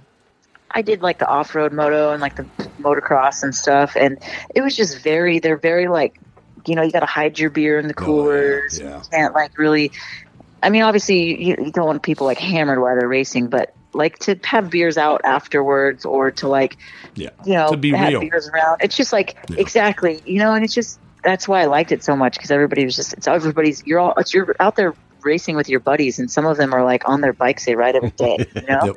Yep. So that's like what I just was like super like caught on to me because I was like, this is super rad. This is fun. And these are all like great people. All right. Right. What was your first bike? Uh, my like motorcycle completely. First road, first road bike. My first road bike was my F X R. Right on. It's a nineteen ninety-one F X R. And I didn't get, I didn't get that until I rode dirt bikes for years before I got a road bike. Um, I actually almost traded I traded my dirt bike for like this little six fifty bobber that I for like two weeks, and then I missed riding my dirt bike, and the dude traded me back. Well, and also too, I was like, this bike's not that fast. It's just a six fifty bobber. I'm like, I want something faster. So um, I got my F X R in twenty fourteen, and that's been my my baby ever since. Okay, let's talk. Let's talk dirt bikes for a minute then. What okay. was what was the favorite dirt bike that you had first? Well, my first dirt bike, my very first dirt bike that I learned how to ride on was a little Honda C R eighty. I think it was like an eighty-six or an eighty-seven.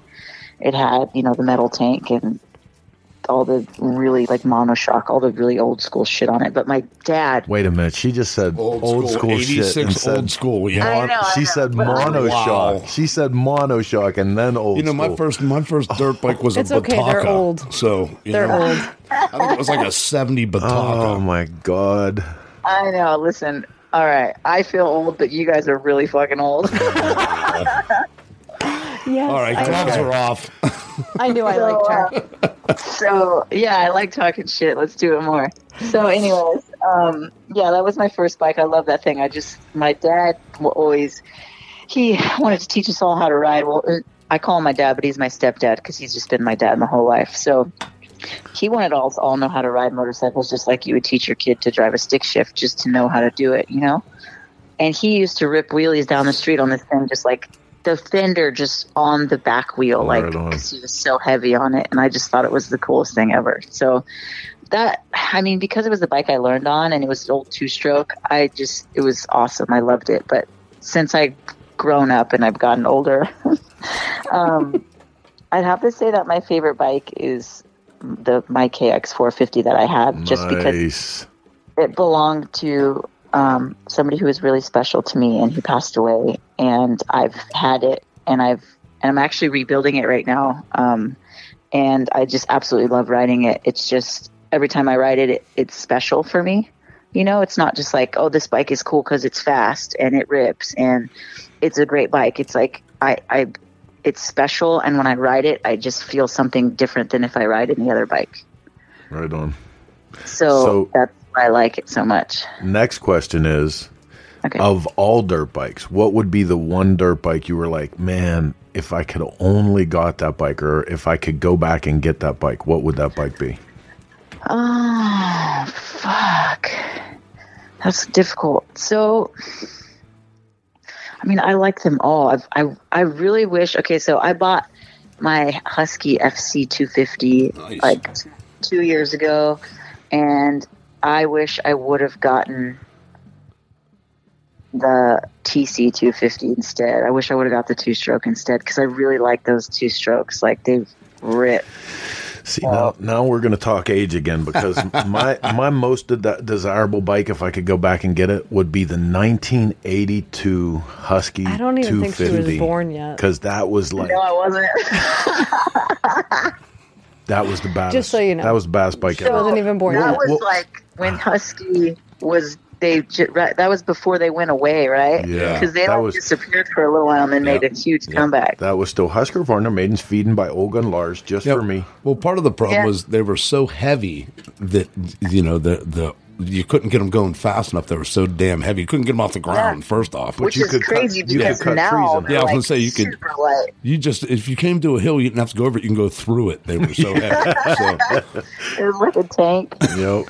See, I mean, there's part of me that wishes I, I was a few generations older, because you guys had some killer shit. Like, the stuff my dad's got pictures ripping around on when he was younger, you had to really be a good rider yeah. to ride that there, shit. And there's the difference. You know, a lot of people don't realize that. Not cutting anybody out or any of that stuff, but I'll no, tell you, not. if you can I'll handle that son of a bitch, you get on something there now today, you're going to kill somebody with it. Like, oh, that's, yeah.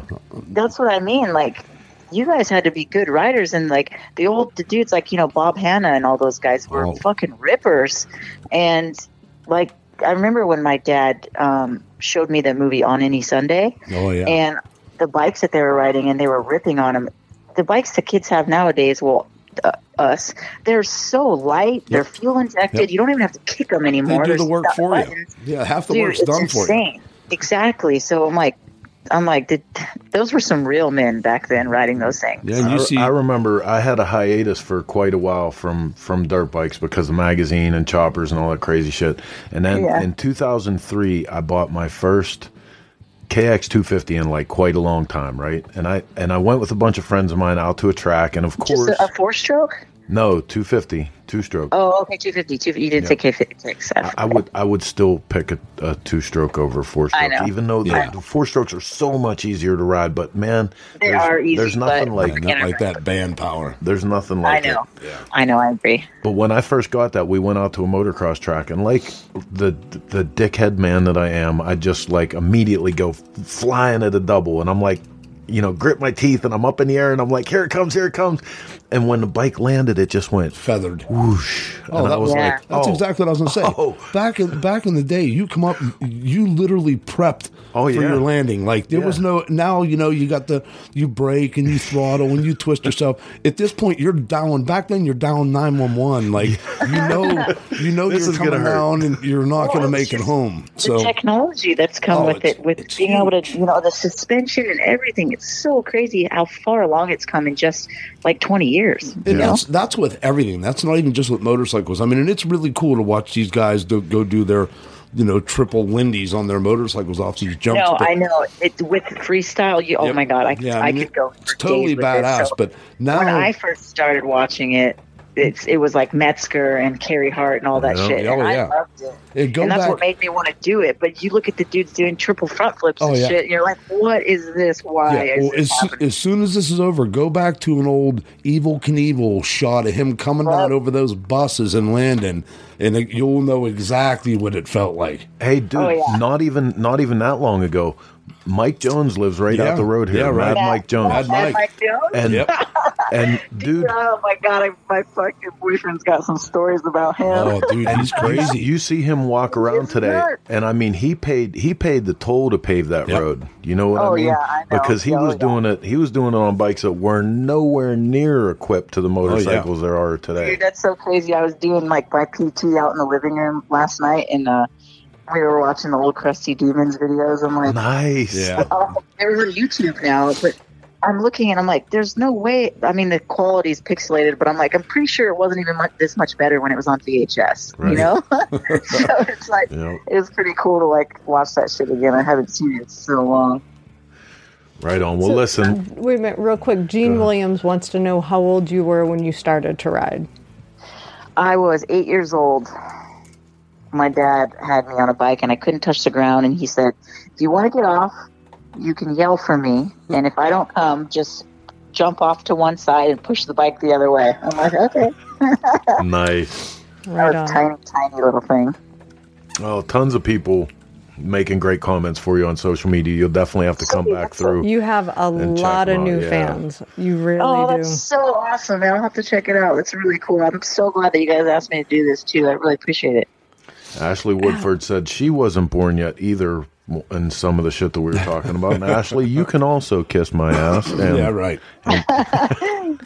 So, Stephanie, we would we would love to have you on again anytime Absolutely. You want. Anytime you need a platform to share your voice, to share your racing stories, all you got to do Absolutely. Is give us a holler. Um, I would love whether to do that. It be you guys are awesome.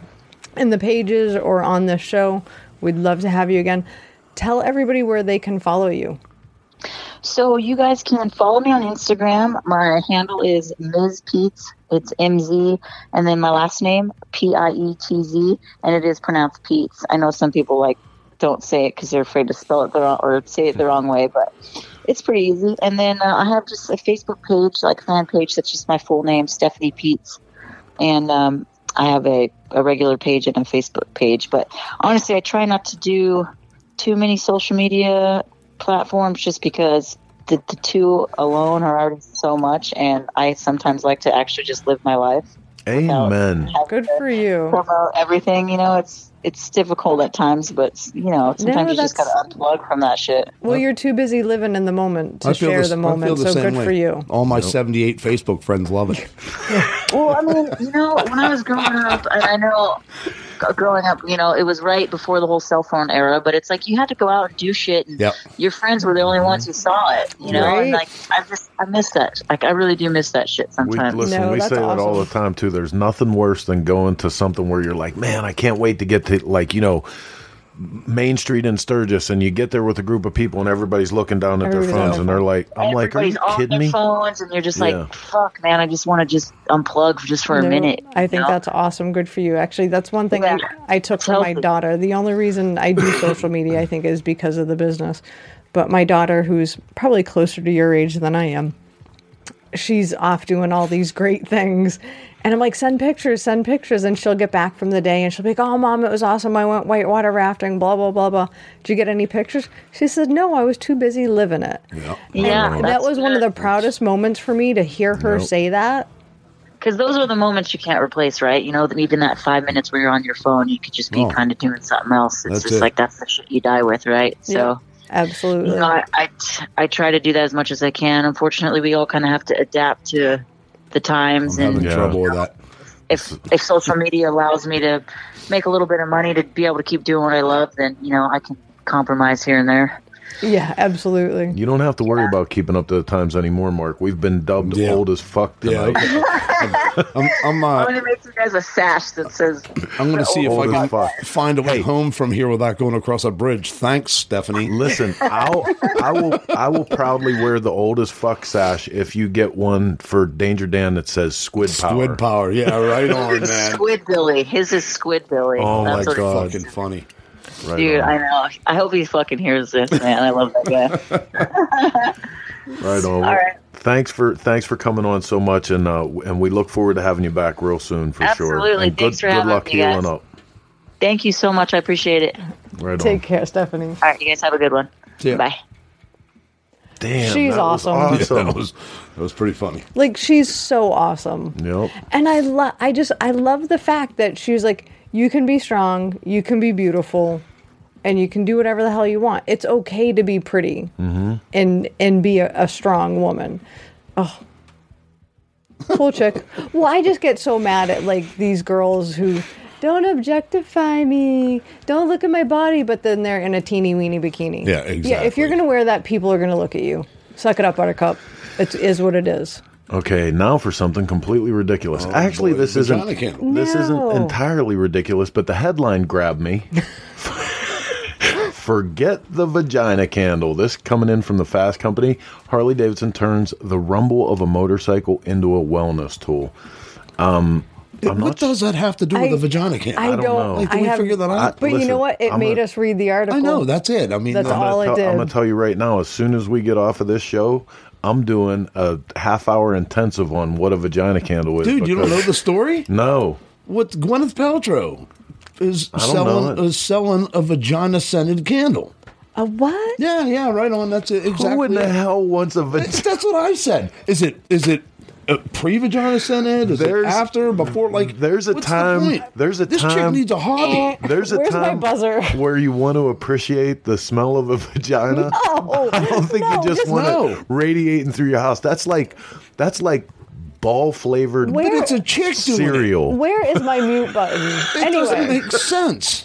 Of course it's a chick doing it. They'd hang you. Well, but I'm saying it. I mean, like, a dude would be pushing, you know, for it, and I could see, but like, well, again, do the math on her. I mean, in all reality. Okay. So, so what does this have to do with anything? I have no idea. But, but the whole point of there this you go. Is this commercial that Harley-Davidson released is phenomenal. And I typically.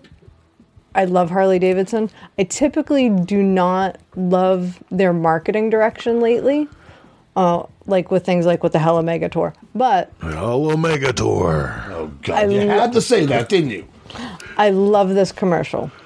Right on. Lisa, I, I keep up on current events. Yeah, that, that's L- Lisa know. Ballard just said, I love that Mark knows about the candle. Dude, it's all we talked about at work the other day. It's ridiculous. Do you guys ever do anything? Well, I don't. All right, here's Harley's commercial, and this one actually is really cool, so kudos to Harley.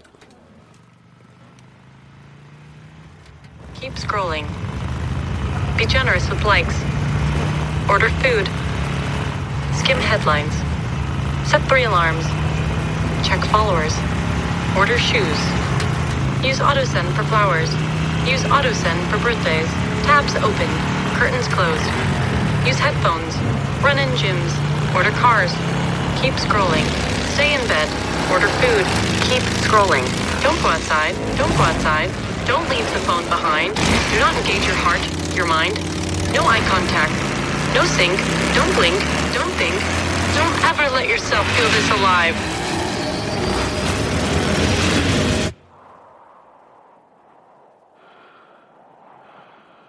Breathe. Ride.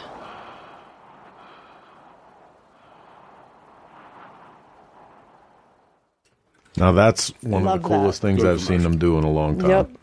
Absolutely. Amen. So a number of people have reacted to our our last little volley. Um, your mother, who I'm sure that I'll hear I, from I after the show. I can't even imagine what she was trying to say there. And Drew Woodford actually questioned my comment about ball-flavored cereal. I, I want you to I, give me the argument that he says meant baseball, Drew. That, that a vagina-scented candle is better than ball-flavored cereal, or worse. Or even, I, I don't know. It was a joke, right? Somebody tell me this was no, a joke. No, it's not no, a joke. It's this serious. Is real.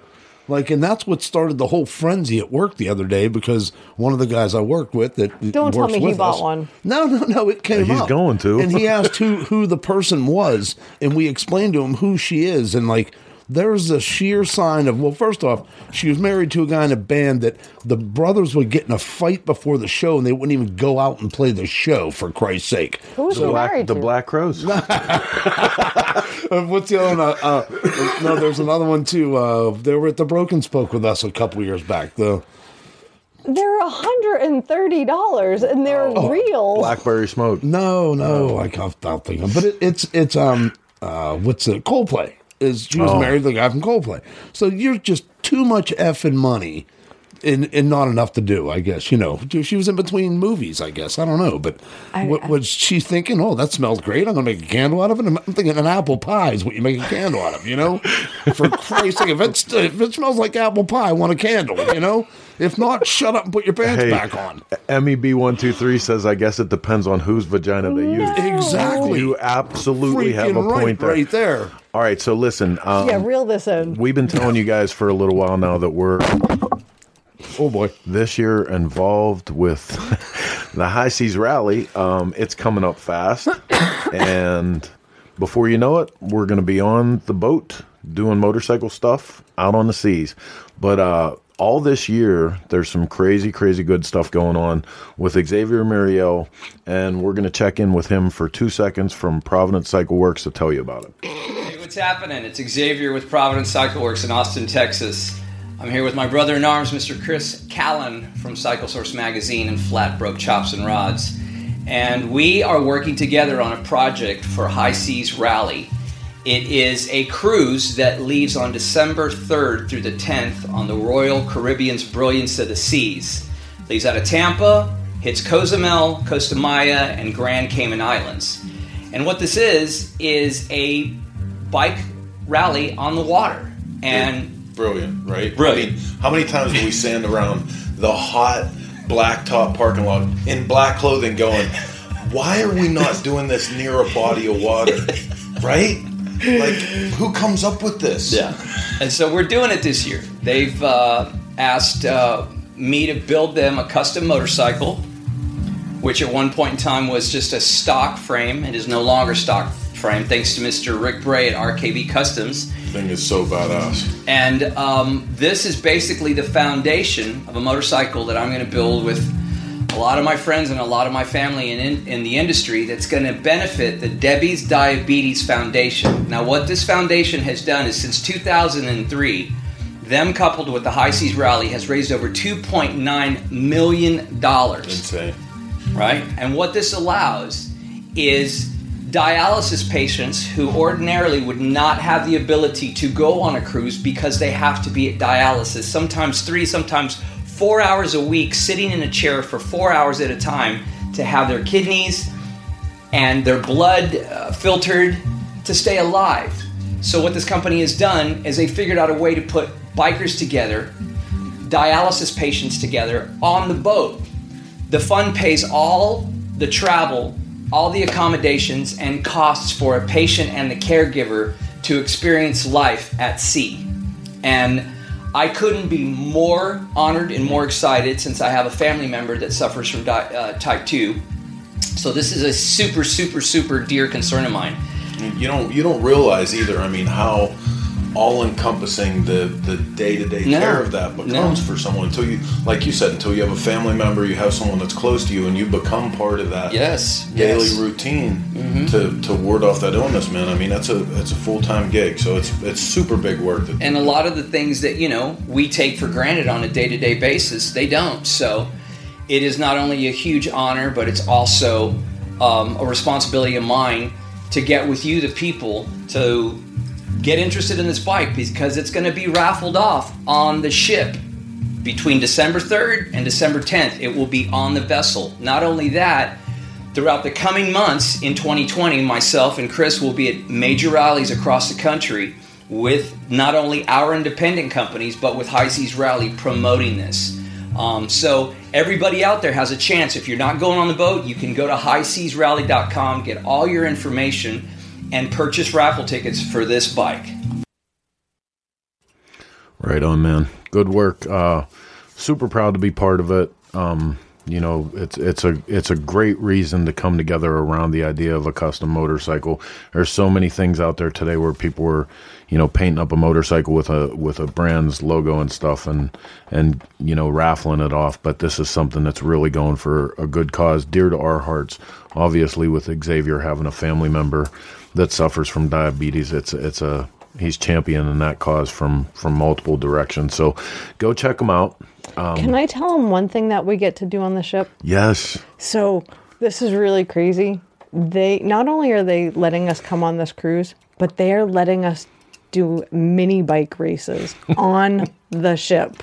Yes, you heard that right. We are going to be mini bike drag racing on the High Seas Rally cruise ship. And Lisa Ballard's still here. And all I have to say is, Lisa, how proud are you that we're grown up enough now that people will trust us with mini bikes on a cruise ship? No, no, Lisa Ballard's probably still in the backside re- of us. The yeah. greatest accommodation we ever got was they gave us a trailer to sleep under. Now, all of a sudden, the new generation of Cycle Source is on a boat, and they got R Vs and a bunch of pussies at this point in life. I don't know what's going on right here. Helmets not required, life jackets God. are. All right, I don't so get it. let's go through. Uh, let's go through a couple events. Um, the events are really starting to pack up. You know, Daytona kicks everything off, but man, it's just from here going to be a crazy, great, busy year. We want to mention a few of them right now. The the uh, Donnie Smith Bike Show and Swap Meet, March twenty-eighth and twenty-ninth. Killer time. Always a good time with the uh, Donnie Smith Show. Most shows should model themselves after this thing because it's nuts. The um, the Chill, March twentieth and twenty-second. Um, also talking about Daytona, the greatest show ever, Chopper Time, Willie's old school chopper show, hands March twelfth. One of, one of the reasons to get your ass yep. to Daytona. Um, tons of stuff going on at the Broken Spoke. We will be stationed at the Broken Spoke with everyone from the Handmade lot throughout the week. There's an event or two every day. Tons of great bands, including the Black Smoke Sinners, which maybe I've mentioned at a time or two. Um, also at the Broken Spoke on Tuesday, March tenth, um, Cycle Source Magazine, Bling Cycles come together for the custom Daytona Bike Show. Tons of prizes, great stuff going on there. Sunday at the Broken Spoke, March eighth, Warren Lane's True Grit. This thing was off the hook last year. It's going to be killer again this year. All the new pavers and stuff they put in the spoke are going to be great. That's going to be doubly important when it comes to Wednesdays. Pierwood's Paint Show also happening at the Broken Spoke. And I'm almost out of breath from all that. That's a lot of stuff. That was you can't a lot forget of stuff. Sons of Speed on Saturday. I know, and totally not even just skip that. Not even just Sundays. Uh, um, Sons of Speed races. There's the practice, the pre-party. Oh, they got yeah. tons of stuff going on. Go check them out at Choppers Incorporated or, or uh, look up Sons of Speed on social media. You can get all the information about that. Uh, what else is going on? Oh, Mike Draco asked a couple times if we are going to be doing a ride. We're not going to be doing any organized ride. Usually we'll try to sneak off with a couple friends one day and ride the loop. Um, but our schedule is just so jam-packed that Uh, unfortunately, we cannot do that this year. Um, but if you find we us, might. we might. Well, we, like I said, we usually sneak off with some friends and ride the loop. But if you find us and you ask us, maybe you can come along. Um, let's see. Don, Du Bois Custom Donnie Smith Show was awesome. Let me know if you guys are going to be. Oh, Du Bois, you guys did the chrome for uh, Something Wicked for us. You yep. guys are awesome. And everybody, forget the vagina candle. I just needed to say that one more time because it was awesome. It was a great part of the show. Whoever came up with the vagina candle, please get a hold of us because we'd love to interview you. Love to. I mean, I'm I talking. Questions. I'm talking a whole day just Absolutely. set aside for you and your candle. I have some serious questions. I need one of those. I need a, a Simon Cowell buzzer. Oh, one more time I want to tell you guys, remind you really that we're coming to you live just like we do every Sunday, nine p.m. Eastern Standard Time through the courtesy of the Russ Brown Motorcycle Attorney Studio. Um, thank you so guys or so much. If you guys want to help out, you can help get the message of Shop Talk out. Make sure we have view- more viewers again next. Boy, it's I'm just falling apart at the end of the show here. Yeah, you'll have it. You're tired. You have builder brain. So you guys can uh, help us get the message out by sharing. Hit the share button. Hit the uh, notifications so you know that no candle. Burning Bike and Boardwalk Bike Show. Mm-hmm. Mm-hmm. Mike Talk Draco, were you were you there whenever we actually lit the Broken Spoke on fire in Daytona and almost got thrown out of Florida? Oh God, that was fun. Anyway, um, do your part. Hit the share thing. We want to thank all of our uh, viewers coming in from Chopper Town, everybody from the Cycle Source Network, and until next week when we hit you guys again with the same Chopper Time, same Chopper Channel. Peace. With another episode of Shop Talk. Jeez. No compliance. That's it. You, you hold on, baby. You hold on. No complaint. Look at you go, Johnny.